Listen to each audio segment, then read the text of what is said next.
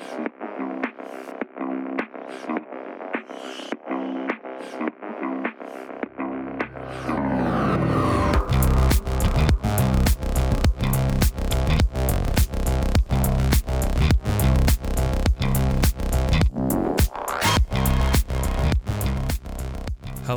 and welcome to Dancing with Gravity, my podcast into the life of a juggler. My name is Cyril Rabat, and I'm your host. I've been a professional juggler for the past 25 years. This is episode number 12 about being an artist and what the fuck does that mean. So, I recorded this episode um, 10 days ago, and I actually published it and then took it down right away because I realized uh, was kind of angry and pissed off when I recorded this show for the first time around. I recorded this show, and that was because I was still in the midst of like dealing with uh, something that just happened, and I'm not sure that was the right thing to just you know record when it's still alive in in me like my my anger or my frustration is still alive in me and then I record the show and that it was I think too one-sided so I want to go you know I took 10 days and uh, resolved the matter and uh, took a little time to think deeper about that and now now I feel ready to like record the show and put it out there. So sorry about you know missing up on a week. I know there's like billions of listeners out there waiting for my weekly podcast. So I thank you all for your patience. Um, I'm going to start by talking about Marcel Duchamp and I don't know how you say that in English. His name, like Marcel Duchamp or something like that. Um, and about the fountain, which in French you call the pissoir. Pissoir is where you go and uh, urinate, take a piss in a men's bathroom. You have this like standing uh, bathrooms, you know, like you, you piss into it for the female listener out there that might not be acquainted with those uh, sort of toilets. So Marcel Duchamp was uh, born in France and lived in France for a while, and then moved to the U.S. I think New York. And I'm just gonna go straight to like Wikipedia and tell you just quickly about it. Like, so he was French American painter, sculptor, chess player, and writer whose work is associated with Cubism, Dada, and conceptual art. He was careful about his use of the term Dada and was not directly associated with Dada groups. Duchamp is commonly regarded, along with Pablo Picasso and Henri Matisse, as one of the three artists who helped to define the revolutionary developments in the plastic arts in the opening decades of the 20th century, responsible for significant developments in painting and sculpture. Duchamp has had an immense impact on the 20th century and 21st century art, and he had a seminal influence on the development of conceptual art. So he's um, he's he had rejected the work of many of his fellow artists, such as Henri Matisse, as retinal art intended only to please the eye.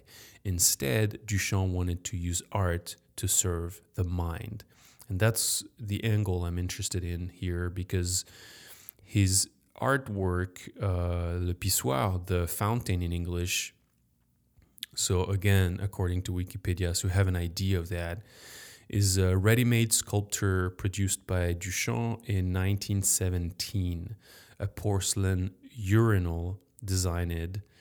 Um, in so he he just picked up an ordinary ordinary piece of plumbing and w- and submitted it to an exhibition of the Society of Independent Artists. And it took place in Grand Central Palace in New York. And uh, so it was kind of like in the show, but not in the show, and then took pictures. But the big thing about it is the work is regarded by art historians and theorists of the avant garde as a major landmark in the 20th century art. 16 replicas were commissioned from Duchamp in the 50s and 60s and made to his approval. Some scholars have suggested that the original work was uh, by a female. What the fuck? No, that's nobody cares. Okay. So that's the big thing is that you know, he picked up like a urinal, basically, and submitted it to an art exhibition and signed it. Uh, actually, not even his name. He signed it like R. Mutt in uh, 1917, and was like, "This is art." And this in 1917, it was actually 100 years ago, uh, changed the face of art. It actually changed how we think and see art now, in a sense that um, he, by doing that, he asked the question, "What is art? Is a piece of uh, furniture as uh, as um, banal and boring than a fucking toilet? If I sign it and put it in a museum, does that become art?" what what it means. What is art? Does is art needs to be beautiful?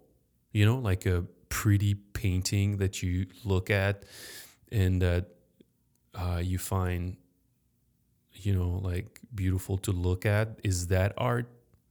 Is art what is art? You know he asked the question and very openly and it, at the time it was a big scandal and it was it was like scandalous and people were like ooh but it was actually he was way ahead of his time like asking those this deep question. And to bring that back to to me because i'm not marcel duchamp although i grew up um, learning about his art and his action and the way he changed uh, the landscape of modern art my personally, I I, I was um,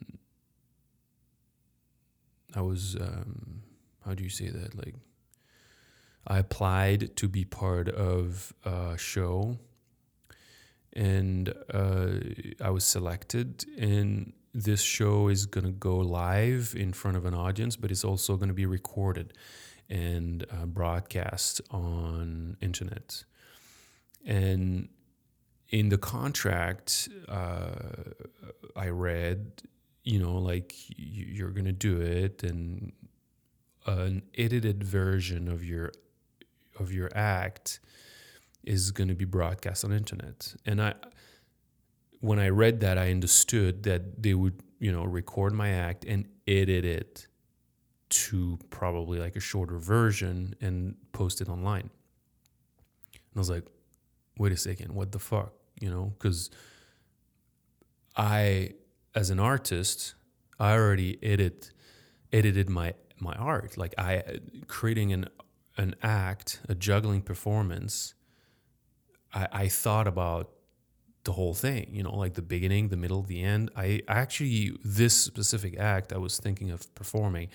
I actually thought of perform uh, like I actually thought about every second of the act. You know, it's not a very long act, it's like a five minute act. And I've been performing this act for 15 years now and improving it and, and working on every second of the act to make it what it is today. And someone outside of uh, the, like someone that's not part of the creation of the act, recording the act and edited it and edit it, editing it is kind of like I don't know. f f from my perspective as a as a performer, it would be like asking a painter to be like, "Hey, I want to."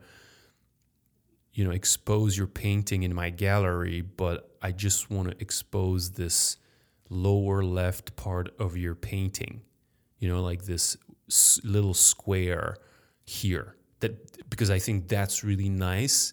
And and it's like what are you talking about? Like the artist creates an art an art piece and we need to trust that the artist is actually thinking and and and feeling and envisioning what they're doing. You know, it's like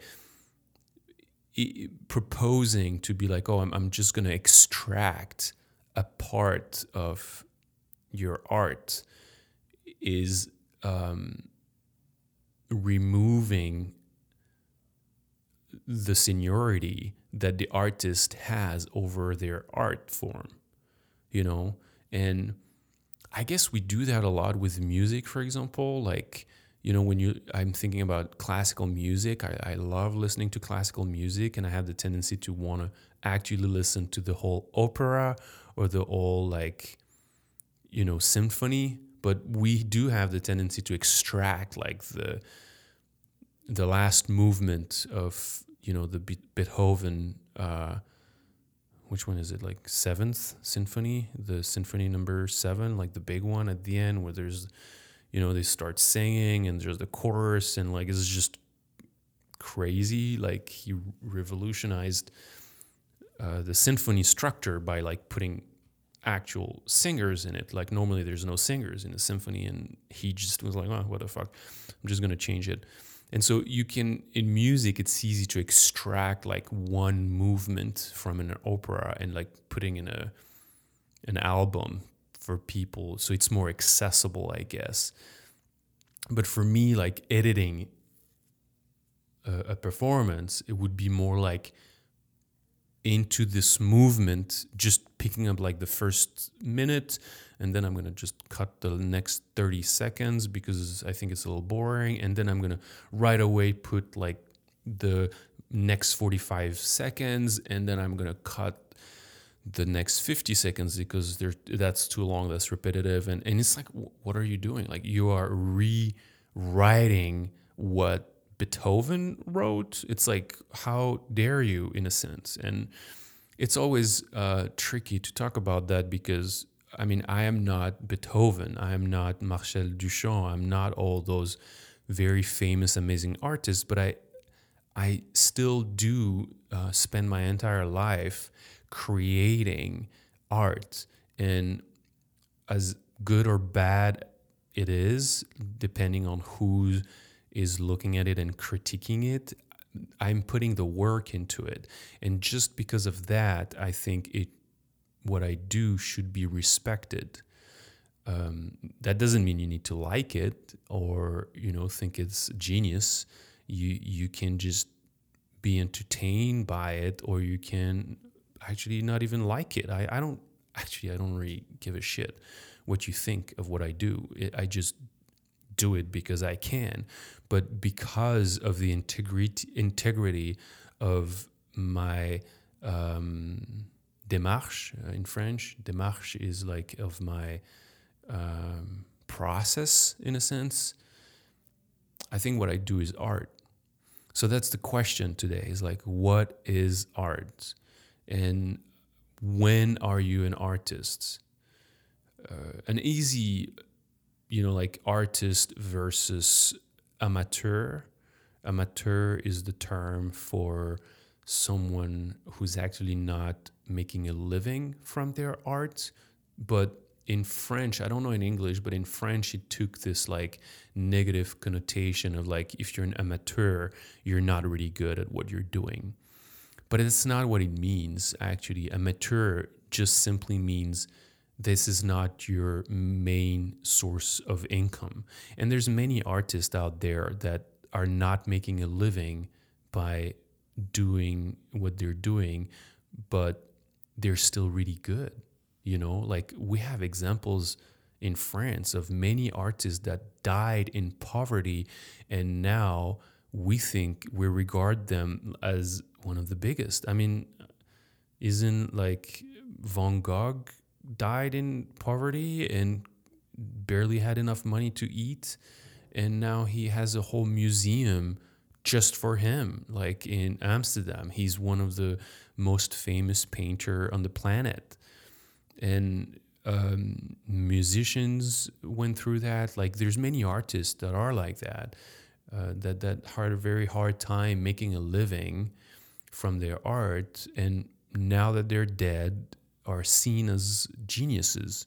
So I don't think it's really fair to like think because you're an artist making money it impacts how good or bad you are. It has nothing to do with money. So you can be an amateur and be a very good at what you're doing. It just means you're not living from your art. So the opposite of that is an artist. Like technically an artist is someone who's living like his main their main source of income is the art is coming from the art they're producing. In that sense you're an artist but again like you can be a terrible artist. You can you can put out some really shitty music or some shitty uh, paintings that just everybody likes. There's like no there, there's no message there's no like higher purpose in what you're doing. It's just like boring entertainment and then you make millions of dollars. And in that case like you're an artist you know and you're oh you made it you know? It's like where where does the bar goes you know? And especially in america i think there's this view of like if you make money you made it. And so, like, money is a validation. Money is like, well, if you're making money from what you're doing, it means it must be good. And I don't think it's true. I think the system is kind of like tweaked to be working on that level because it's capital capitalism and you know suddenly a recipe just works and makes billions of dollars it doesn't mean that the art is good sometimes it does you know it's like it's not black or white. It doesn't mean like art that makes money is is bad you know it's and and this is a stance that i know a lot about because in france a lot of artists are against that like against you know like the i don't know you say that like just mainstream culture.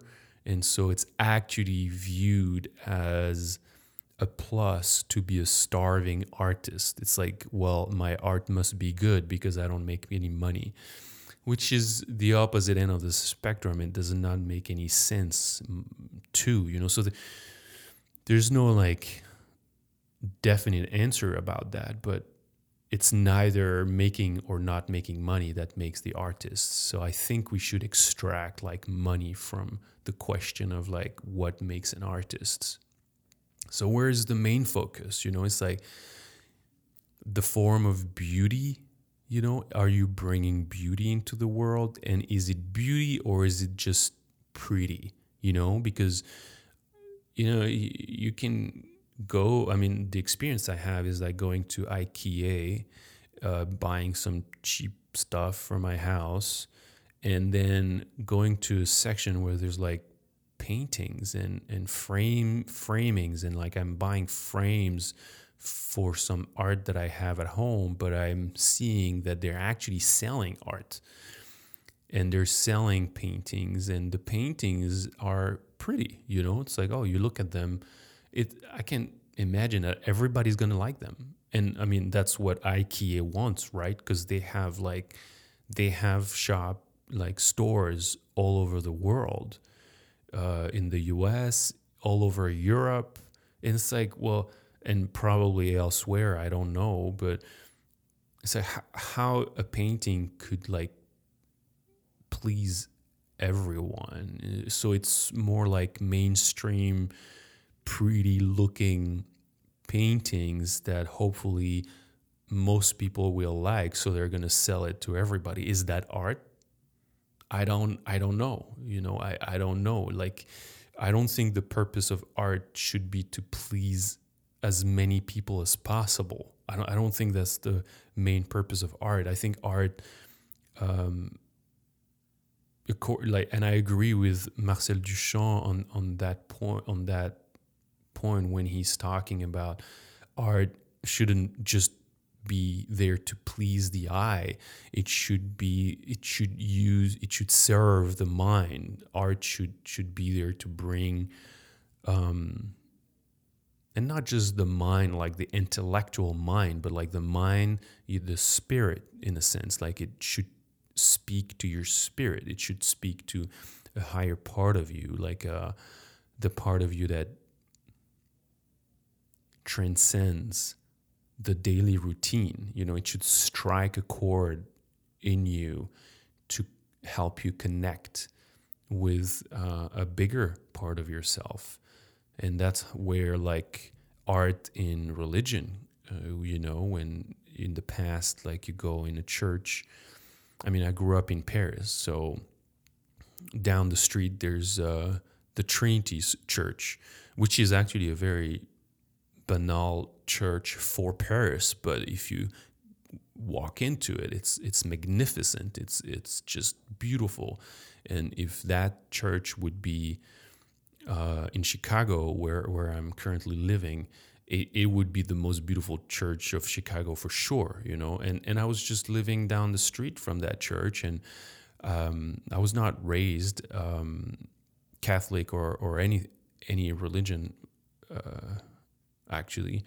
Um, but I had friends that you know had like some sort of like you know the things you do when you're religious, like communion and things, and every few years you have to do something, and so I would just go and check them out and be in that place that with so much art, you know, like the the paintings and uh, the murals and um, also the windows, you know, like those those uh, windows art, you know, with all the colors. This, you know, at one point, art was there to for the glory of God, you know, like and and in a way, I think art does that today, but it's not uh, framed by a religion, but it might still be there to help you connect with um, a higher power, you know, a higher being or a higher sense of um, just something that's bigger than you, something that's bigger than just you, the individual. Um, because we all think like life is about us, like life is about me, about what I'm doing now, about my little computer, my little thing, my little life, my my commute, my and it's like, well, no, like there's so much more than you. And I think art is there to make that link, to help us make that link. What is to to transcend the the ego, like to transcend this understanding of like I am me and I am one individual, but there's so many individuals and there's more than that. Like there's the whole planet and there's the whole solar system and there's the whole galaxy and what is out there. There's an aspiration to more. And i, I like to regard art as being um, a way to connect with that. And it was clear in the past it was connected to religion but now uh, religion has uh, since since um, changing the government and the system of society we live in, uh, we separated the, the, the church and, and the government. And, and that helps creating a, va- a variety of art. And, and now we're in a day and age where uh, we're not ruled by, by the Bible. Hopefully, uh, we're ruled by a secular uh, government. And, and that leaves a lot of space for other forms of art. But I think in truth, those art, you know, those art forms are are there to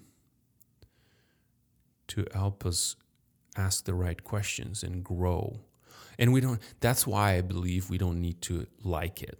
You know, like good art is not necessarily gonna make you feel good. Um, it's gonna make you feel it's going to make you think, it's going to make you transcend.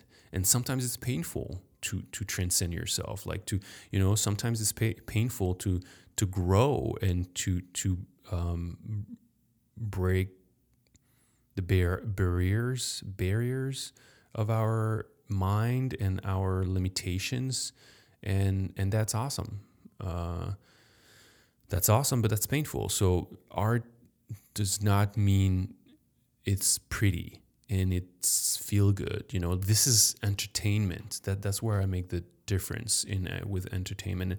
And and but i'm not like condescending and i'm not saying entertainment is useless or is bad because i recognize that as a juggler and a circus performer i'm an entertainer but i think i can bring and I, I can infuse art into this form of entertainment. And i think it's possible to do that you know with like mainstream blockbusters and and big movies. You you some people make mainstream art that a lot of people like and there is art in it. It is a piece of art. Uh, but most of the time you're going to have people that love it and you're going to have people that hate it you know it's kind of difficult to have art that everybody loves and infuse with some powerful um, lessons of sort. I don't know. It's an open question. I, I don't really have uh, the ultimate answer, but that's what I've been thinking.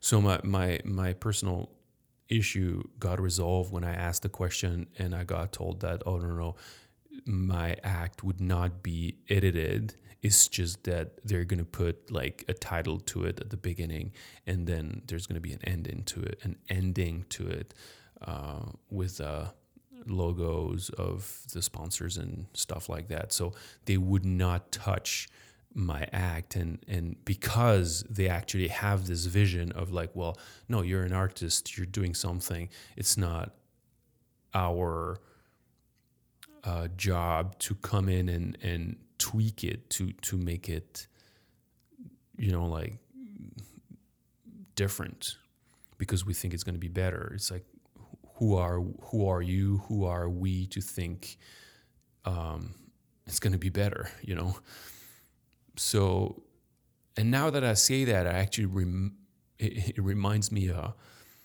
a TV show I did uh, in in France. I think it was like 2005. Um, so it's like 14 years ago, and I performed this act. I, I, I actually I, I performed the same act for one of the first times. So it, the my act was really fresh uh, it was on another music and it was in a circus like a festival a competition and then it was recorded and, and put on tv in france and actually in different countries in europe. So and, and it went on like for a while like they used to play it at christmas time like for a while.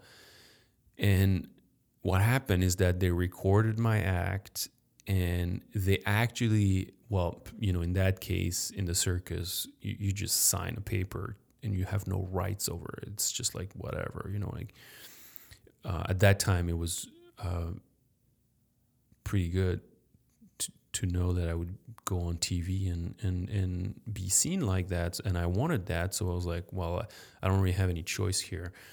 Uh, I'm no you know great performer with a big name to argue anything. I'm just uh, very lucky to have the chance to go on TV because it was not even sure I would be going on TV because there was you know like it was a big festival so there was like 40 different act. And so they were doing like just an hour an hour and a half program on TV so they would have to like choose uh, some of the act. So I was lucky enough to be selected to be part of the show, of the TV show, and they had to shorten the act. But actually, what they did was a really good editing work on my act. And when I saw the act afterward, I actually learned from them and modified my act a lot uh, according to the editing they did because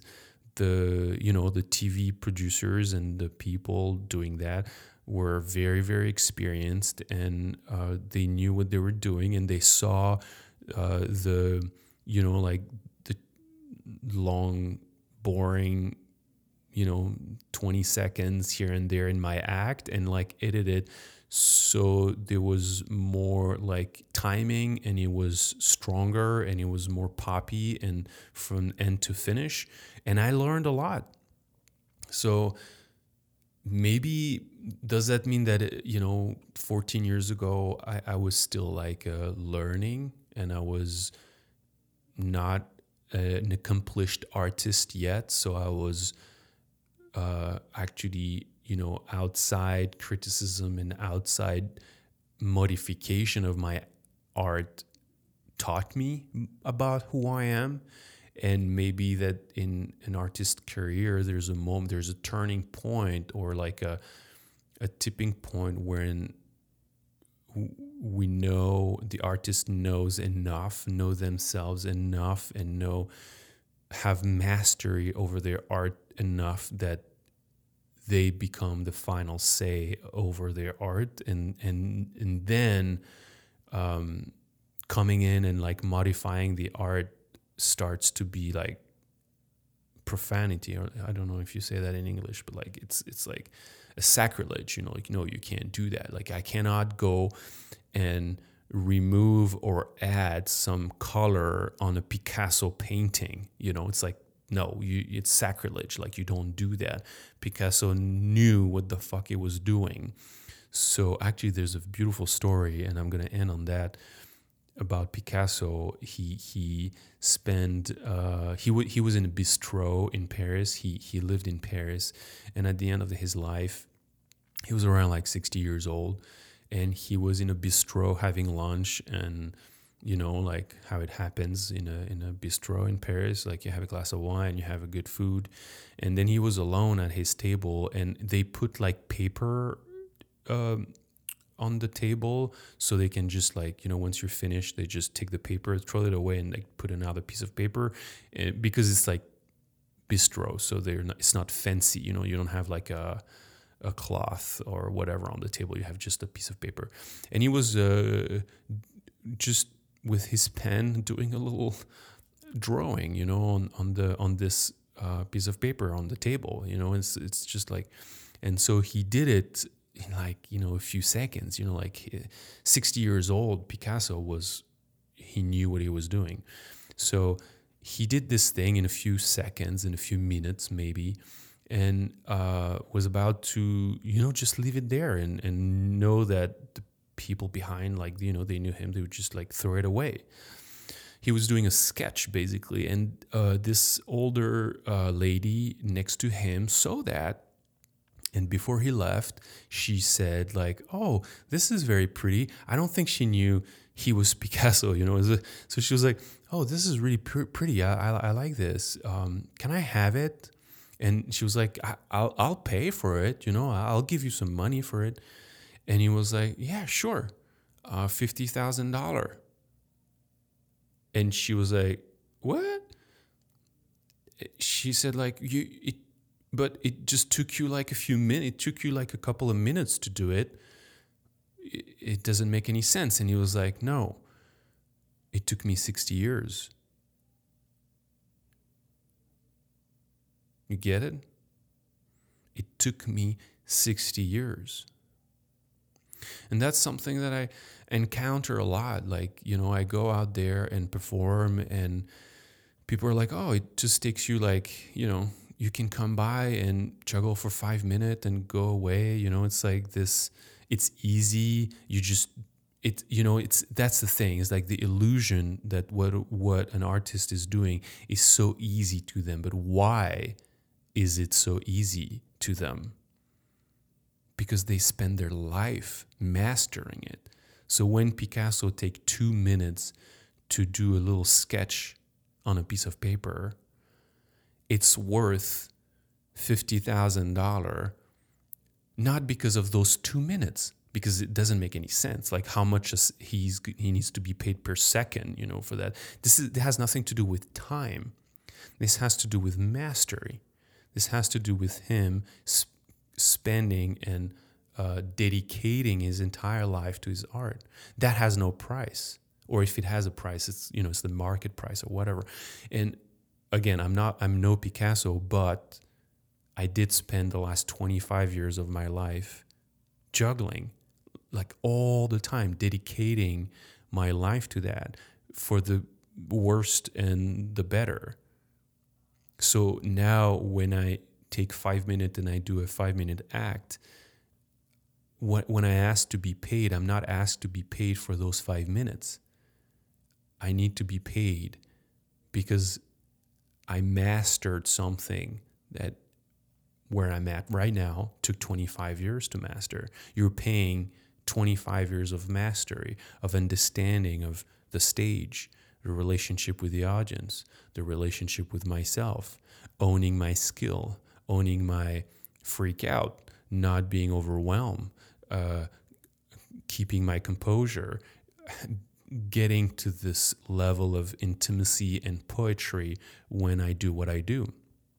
This is what you're getting, and this is has nothing to do with you know get, getting paid by the hour or getting paid by the minute, even. Yeah. $50,000. But it took you two minutes to do it. No, it took me 60 years. I think that's a beautiful story. So, time to wrap it up. If you find this podcast valuable, please, you can support me in many ways. You can review it wherever you listen to your podcast. That really helps uh, for other people to find it. You can share the podcast on social media with your friends. That's awesome. You can brag about like how cool a podcast you found, and everybody should listen to it. Or you can support uh, the podcast directly and that is by purchasing juggling props on playjuggling.com forward slash DW, DWG. DWG for Dancing with Gravity. Uh, I hope that's the actual link because I'm dealing uh, with Davide, the owner of Play Juggling in Italy, and he's awesome, but uh, sometimes hard to reach out to because he's really busy and he has so many projects going on. But I'm really happy uh, to be doing business with him because this guy is freaking amazing and he's doing so much for the world of juggling that I will wait as long as he needs me to wait. And there's no problem with that. I love you, Davide please keep being awesome. So if you use this link, I'll put it in the show note. If you use this link, you'll have uh, free shipping directly from his factory in Italy, which is awesome. You get it like directly out of the factory, and it's free shipping and uh, not sheep, like shipping. Um, so you don't get a free sheep like that with it. You just you just get it shipped to your house for free and I, will get a commission so uh, that's pretty cool let's do it. Like go and just buy shit on his website. Like buy any juggling props you want and maybe all of them. Uh, thanks for listening to the show guys. And remember failure is an essential part of juggling. I would say life right? But failing is not the problem. The problem is not learning from your failures. So get out there, juggle, fail, learn, repeat. Bye.